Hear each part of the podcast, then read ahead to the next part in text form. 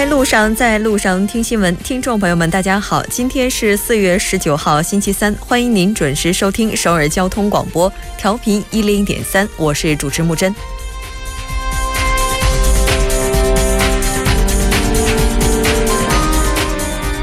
近来呢，现在韩国局势怎么样？会不会发生战争？这样的问题，对于在韩的中国人来讲，应该并不陌生。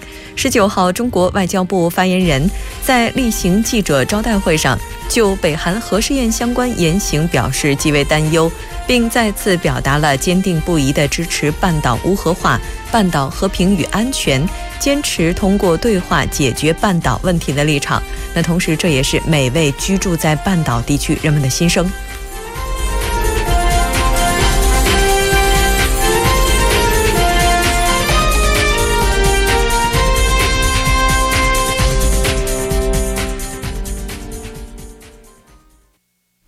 好的，接下来来关注一下今天的要闻新闻。在韩国，韩国大选关注度空前，新老两代投票率左右选情。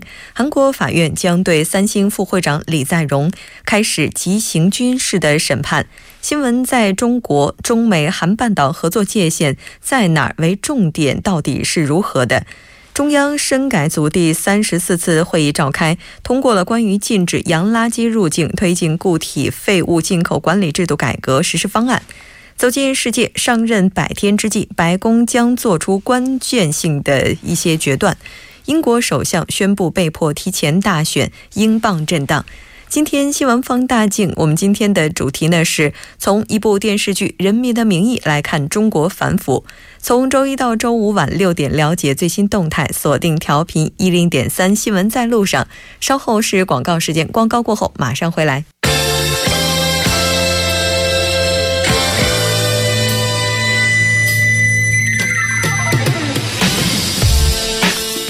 新闻在韩国带您快速了解当天主要的韩国资讯。接下来我们就连线特邀记者周玉涵。玉涵你好，主播你好。那非常高兴跟玉涵一起来了解今天韩国方面的主要资讯。那谈到今天的资讯的话，第一条依然还是韩国大选，我们来了解一下。好的，那么第十九届韩国大选呢，仅剩下不到三周的时间就要举行。那么国民呢，对选情的这样的一个关注度也是不断的提高。本次选举呢，在弹劾证据中进行，登记参选的候选人呢数量是创造了历史新高，足以见得此次大选结果呢对韩国今后政局走向的一个重要性。那么在历届大选当中呢，投票热情最高的都是五十多岁的中年人。但去年崔顺实事件爆发之后呢，累计有超过一千万人次的民众走上广场表达政治诉求，其中大多数呢都是二十到三十九岁的年轻人。那么随着这个案件调查的进行和弹这个弹劾案的审理呢，年轻一代对于政治的关心程度也是不断提高的。那么中央选举委员会呢，委托某调民调机构呢，在本月的十号到十一号呢进行的民调结果显示，一定会参加投票的受访者呢，所占比例在各个年龄层都已经超过了百分之八十。那么年轻选民投票热情较较二零一二年第十八届大选当时呢，提高了是十个百分点以上。那么有意见认为呢，呃，年轻选民投票率的提高呢，将对今年的选情产生较为重大的影响。主播，嗯。那现在的话，韩国各党派的相关一些人士，他们现在的观点是怎么样的？呃，安哲秀所在的这个国民之党方面就表示呢，本次大选中呢，年轻一代选民和五十岁以上的中老年的选民呢，投票积极性都很高，呃，很有可能创造历届韩国总统选举投票的投票率的这样一个新纪录。那么，共同民主党有关人士就表示，今年的投票率呢，可能不会太高，五十岁以上保守层选民可能会因为没有合适的候选人放弃投票。在此情况下呢，对于进步阵营代表的文在寅比较有利。那么，共同民主党议员江彬元表示，此前积极参加烛光集会的年轻一代呢，今年投票热情较高。如此一来呢，部分五十岁以上保守层选民或因为没有合适的人选放弃投票，整体的这个投票率呢，自然也会降低。另有观点指出呢，历届选举当中，年轻一代的投票率参与率呢波动较大。而五十岁以上选民的投票参与率呢，一直维持在一个较高的水平，因此今年决最终的这个结果关键呢，还是中老年的选民。那么，明治大学教授金玄俊就认为呢，本次大选中年轻一代对就业和经济问题的关注度都较高，参与投票的意志也会变强。目前保守阵营的分裂局面可能会打击中老年选民的这个投票热情，但是反对文在寅的情绪呢，在该选民的群体中不断扩散，投票率将不会出现太大的波动。主播。但是不管怎么样，年轻人越来越多的参政议政，这对于整个国家政局的发展来讲是非常有利的。那这条消息我们先了解到这里。下一条消息呢，我们要来了解就是目前还正在调查当中的三星副会长李在镕的一条消息，来看一下。是的，呃，韩国法院呢今天对三星副会长李在镕进行第四次公审，这是在检方以收受贿赂等嫌疑起诉朴槿惠后呢，首次对李在镕的审判。那么法院呢，从今天开始，每周的三、周五和周日呢，对李在镕进行急行急行军事的这样的一个审判。那么首尔中央地方法院呢，当天对三星集团副会长李在镕、三星电子社长朴商镇等五名三星集团前任及现任高管展开这样的一个快速审判。那么李在镕呢，涉嫌向朴槿惠和崔顺实行贿，以换取朴槿惠在其继承三星经营权一事上给予协助。主播，嗯，那刚才您提到了，他之所以行贿的话，也是为了自己的一些权利。您也提到了，他可能行贿的对象就是朴槿惠以及崔顺实。那么跟他们有关，目前的这些案件进展情况怎么样呢？好的，那么首尔中央地方法院此前就表示呢，依据相关法律规定呢，涉嫌贪污的这个前总统朴槿惠呢，一审判决将由将交由正在审理崔顺实案件的刑事协议二十二部负责。那么预计两到三周内呢，将会公开庭公判。那么一审日期尚未确定。那么目前呢，朴槿惠因受贿、滥用职权、强迫等嫌疑被收押。那么崔顺实呢，也因涉嫌逼捐。被检方追加起诉，正在接受审那个审判部的审理。那么乐天集团会长辛东斌呢，也将参与，也将与这个朴槿惠和崔顺实呢同时站在法庭上。而前青瓦台首席秘书于冰宇案和三星集团副会长李在镕案呢，则是由协议呃，则是由刑事协议三十三部负责。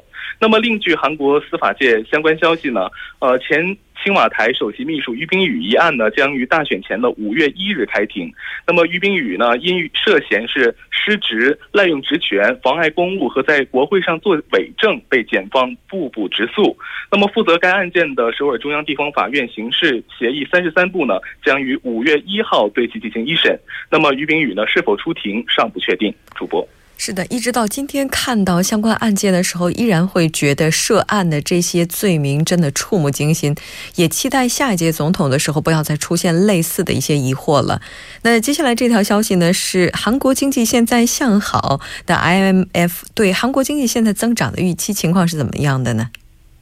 啊，好的。那么，国际货币基金组织 IMF 发布的世界经济展望报告呢，将韩国今年经济增长预期呢由二百分之二点六上调零点一个百分点到百分之二点七。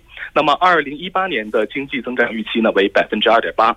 那么，国际货币基金组织呢去年发布了世界经济展望报告时就指出，今年韩国经济增长预期呢将达到百分之三。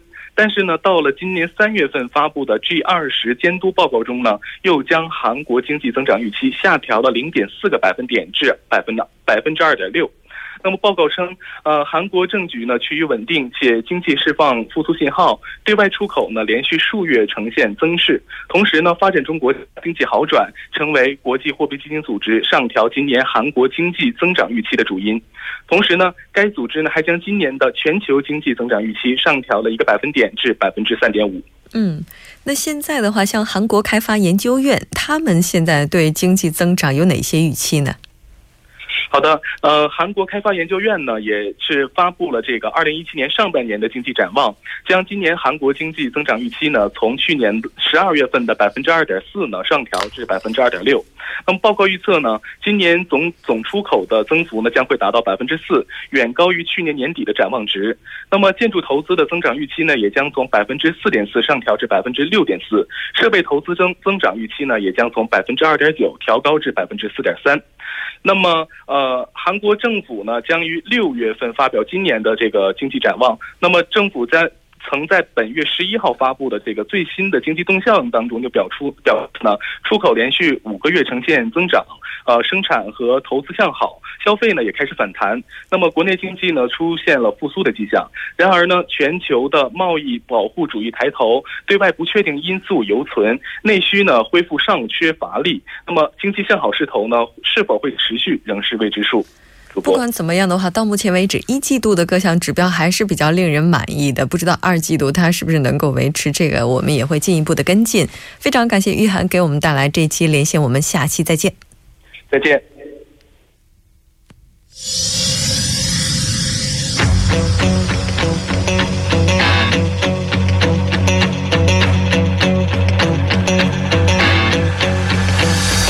您现在收听的是《新闻在路上》。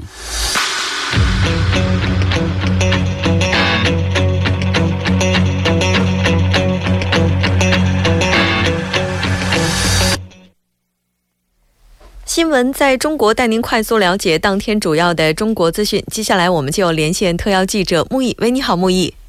你好，木真。收音机前的各位听众朋友，大家下午好，欢迎收听今天的《新闻在中国》，我是木易。很高兴跟木一起来了解今天中国方面的主要资讯。那其实谈到最近中国方面的资讯，不得不提的应该就是北核问题了。因为这几天呢，也在这个 S S 上被很多朋友都问到了，目前在韩国的局势怎么样？那其实，在韩国看到的这个局势，也许跟在中国看到的是不一样的。我们今天就跟木一起来了解一下，在中国现在这个情况是怎么样的。嗯，好的。呃，刚刚木真说到了，我们要从中国的视角来看一下现在半岛的一个局势。那第一篇新闻呢，自然就是说刊登在这个人民网和环球时报以及人民日报的一篇文章呢，也是通过这篇文章，让我们一起来了解一下我们现在目前韩国半岛这个局势的一个情况。那目前来说呢，韩国半岛局势正在呈现出一个新一轮的紧张。用王毅外长的话来说呢，是最近一段时间美韩和北韩针锋相对，剑拔弩张，大有。山雨欲来风满楼的这个局势，那这种危险局面呢，目前的确是值得中国是高度关注和警惕。北韩的核问题的一些战略因素呢，已经出现了变化。那包括中美的合作面在逐渐扩大。中国呢，不仅是加强了对朝鲜的制裁的力度，而且如果北韩有违反安理会决议的新的重大行动，中国将进一步加强制裁，并且成为一个趋势。另外呢，美国是放弃了战略忍耐的政策，开始公开谈论对北韩动武的可能性，而且呢，这不仅仅是口头的威胁这么简单。那中美看来呢，接下来要在呃朝核的问题上有更多的积极行动的决心。那朝鲜的核问题无限期的拖下去的可能性在急剧减少，平壤面临的对抗到底这种不惜冒政权遭遇生存危机的风险，以及走向契合谈判的不同战略的这么一个角色，不认。嗯，最近呢，在韩媒上，经常我们也能够看到类似的一些报道，比如说，现在美国一直不断向中国施压，那他们也表示，如果中国不积极采取行动的话，那么美国可能就要提前的迈出这一步了。那关于美国以及中国合作制裁北韩方面的原则，现在中方是什么态度呢？嗯，北京与华盛顿的合作不会是无原则的。那北京呢会坚持将中美合作限定在抑制北韩核岛活动的目标上，但是随着局势的发展呢，估计北京会同意祭出将殃及北韩整个经济活动的严厉手段，比如说停止对北韩的大部分的石油出口等等。美国对朝呢实施了金融的封锁，北京呢也很可能会同意配合，但是中美合作在任何情况下都不会说是这个延展到对于朝鲜的这种军事威胁上。那北京呢，绝不会支持配合美国对于北韩采取军事打击行动，也不会支持美国把对朝行动的目标顺便扩大到推翻平壤政权。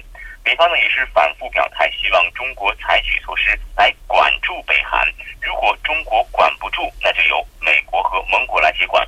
那言外之意呢，就是说最好是由中国使出所有的制裁手段，迫使北韩契合。如果说这个目标达不到的话，那美国和韩国的军队就要上手了。然而，第一啊，中国的制裁措施呢，不可能会立刻促成北韩去契合，而且呢，仅仅是制裁北韩，华盛顿呢不再对朝提供安全保证的另一个方向展现出了灵活的姿态，那么制裁呢只会导致平壤的死磕。嗯。那因为现在半岛局势非常的紧张，所以各方也都担忧，是不是在半岛地区真的会发生战争？也就是现在发动武力的可能性到底有多大呢？嗯，没错，其实这个问题呢，也是事关很多边的这个民众的呃热议哈。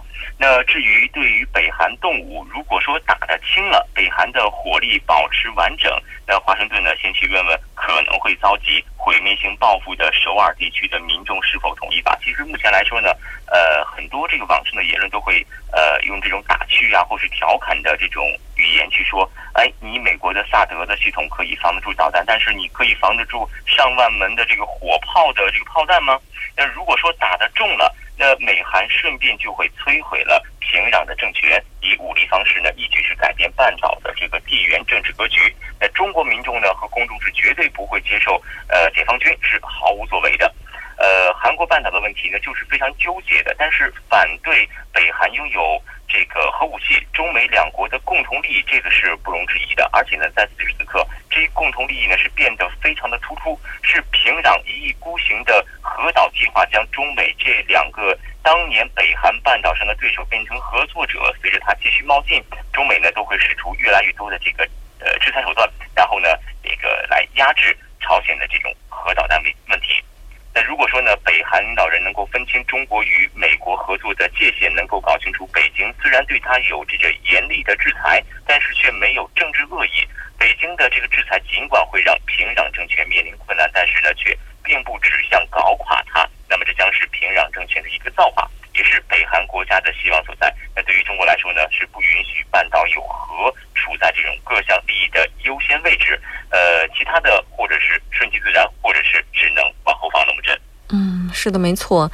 其实半岛呢，无数次都面临类似的一些危机，我们希望这次也能够顺利的化危为安吧。再来看一下下一条消息。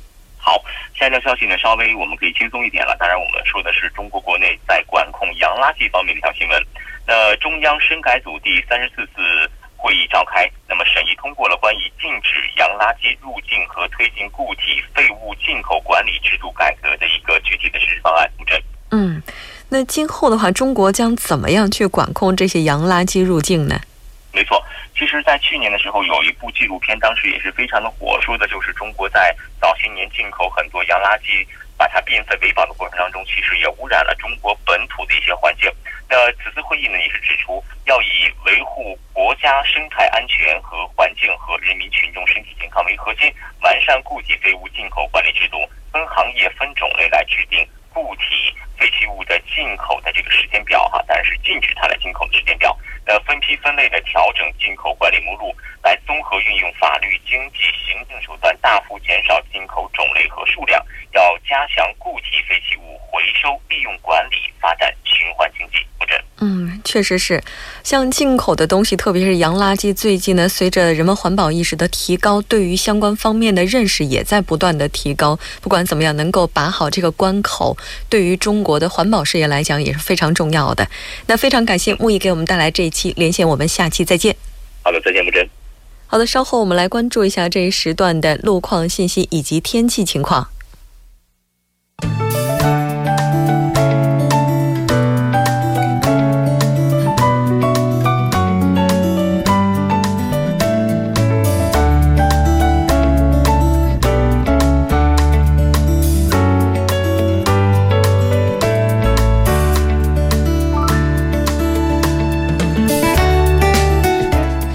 在是晚上六点二十一分，这里是由影月为大家带来今天的首尔市交通及天气情况。那赶上晚高峰，今天的事故路段还是比较多的，一一给大家报告一下。在中部高速的。在中部高速公路河南方向昆池岩交叉口到京西光州分岔路区间有交通事故，那目前一车道是封道状态。在江边北路九里方向成山大桥到杨花大桥因交通事故二车道为封闭状态，请您参考路段小心驾驶。在国道四十三号线花城开往。丰潭交叉路附近，也就是发安方向的地下车道，因施工作业，道路的一车道目前是封道状态，请您参考路段计划出行路线。在东部干线道路圣水 GC 方向，城东 GC 到圣水 GC 因故障车辆呢，那目前一车道是停滞状态，那受后受其影响，后续车道也是有这个潜在的事故危险，请您小心避让。在新门内新门内路西大门站到中正路站的一车道，那进行的设备保修作业呢，目前已经完成。在新亭路，也就新公道隧道到西部卡车货运站的双方向的一车道有车辆追尾事故。在东小门路韩城大学入口到城北区区政府入口方向的故障车辆现在已经得到解决。在江边北路日山方向永东大桥到圣水的一车道发生的交通事故呢，虽然已经处理，但受其影响。后续交通从青潭大桥开始运行速度缓慢，在利谷路的越南洞十字路口到梨花十字路口方向，那发生的交通事故已经被处理。最后一个是在沿西路的九山站沿新内有方向的交通事故呢，也已经被处理，交通正常运行。我们继续关注下今明两天的天气情况。今天晚间至明天凌晨阴，西风三级，最低气温零上十度；明天白天阴有雨，南风三级，最高气温零上十六度。好的，以上就是这一时段的天气交通信息。稍后我还会再回来。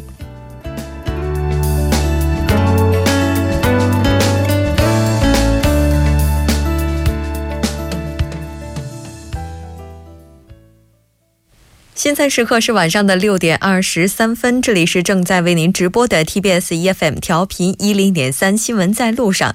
接下来就要为您带来我们今天的听首尔栏目，为您传达首尔市的一些新闻。当然，首先还是要请出栏目嘉宾金勇金小编，你好。好，大家好，主持人好，非常高兴跟金小编一起来了解今天首尔市方面的一些要闻。嗯，那我觉得今天的第一条消息应该来讲是非常方便，到现在为止我还没有用过，据说在有一些地方已经开始实行了。对，呃，在介绍这个之前，我想问一下咱们的木主播啊，嗯，就是你去便利店消费的时候，嗯，你一般是刷卡还是现金？如果要是只是买一瓶饮料什么的话，或者买一瓶水的话，一般会付现金。对对对，一般就是买一些比较价格比较便宜的时候，我们都会用现金。对，但那个时候就是难免会出现给你找硬币的时候，对吧？对，特别是你给他一千块钱，然后你买的那瓶水是八百五十，这时候要找你一百五的时候。对对对，其实这种现象非常的多啊。嗯，其实现在在首尔市就打算就是实行一个没有硬币社会的一个活动。哦，挺好。对，所以说从明天开始啊，嗯，就是在首尔市的部分便利店用现金结算的时候出现的那个。呃，找零币的时候，找零的时候，他就不给你硬币了啊！不，不是说不给你钱了啊，就是把这个硬币当那个转换成充值卡啊给你。我还以为自动扣掉了呢，不是的啊。是，然后他这个一般这个充的话，我记得之前的话有一些地方他是给充到交通卡上。哎，对，充的形式非常多啊，比如说。交通卡，还有就是现在比如人们用的比较多的 Air Point，或者是 Neighbor Pay 的积分，还有等等啊，我当时看了好像有将近十种，嗯嗯，就是都可以用这种形式给你充进去。对，而且听说啊，如果家里面有一些硬币什么的话，拿过来的话也可以充。对，其实家里那些硬币可以拿过来可以充，但是这个是一个问题的一个存在，比如说不鼓励，对，不鼓励这个现象，毕竟那个便利店是。给你消费的这个地方，所以如果你把硬币拿过去换的话，就不太合适了啊。啊，所以建议大家，如果您家里边有这些硬币的话，还是攒够一定的数量，直接去银行办理业务比较好。嗯，再来看一下下一条。好，呃，第二项的话，我觉得喜欢户外运动的朋友们可以注意一下啊，就是在预备军训练场，一般的市民和青少年也可以进行体验。哎，这个我记得你之前好像说过。嗯，这个预备军训练场好像没有吧？啊，不是吗？嗯，啊，你说的是另外的一种体验活动。对对哦，哎，它这个地方主要是在哪里呢？呃，这个地方是在京畿道南阳州的金谷预备军训练场。时间呢？呃，时间是分三个段，第一个是五月二十七号，还有一个是六月十号。这两个日期呢，是一般的市民可以参加。在六月二十四号的时候，是青少年可以参加。哎，你说他这预备役，他们训练的场地会不会有那种战争的感觉？哎，对，其实去那边就是我们经常在网上了解到的，穿上那个迷彩服，拿着那个假的那个防那个模拟枪，然后进行一些射击啊，进行躲避的那种形式。哎，他这能多少人同时进行呢？呃，这个人数比想的要多啊，最多是一百二十人可以参加一次活动。哇，怎么申请？呃，申请方式也比较简单，就是在那个网站上，呃，搜西 t a k 啊，就是三 w 点。儿 Seoul Sports 点 O R 点 K R 这个网站进行申请就可以了啊，也应该是要交学费的。对，这是费用我觉得非常少啊，成人是一万块钱。然后那个学生是五千块钱，好便宜啊！对，因为实弹射击在一次的话，至少是在四万到五万块钱。呃，建议大家在参加这项体验活动的时候，还是要注意安全哈。对，那我们简单的来了解一下最后一条吧。好，第一个，最后一个是一个为青年提供免费西服的一个活动。哦，这挺重要的，因为面试的时候需要西服。对，哎，他这个租借的时间、地点啊什么的，来请金小编为我们具体介绍一下。嗯，从五月二十二号开始。在三个地区，第一个是建国大学，还有是新村和往十里这三个地方可以进行租借。嗯，好像他这个之前的话也是有这种租赁服务的吧？对，其实往年也有啊，但今年呢，由原来的四千人增加到了一万人。嗯，次数的话也是增加了。对，以前是一年是两回，现在是十回。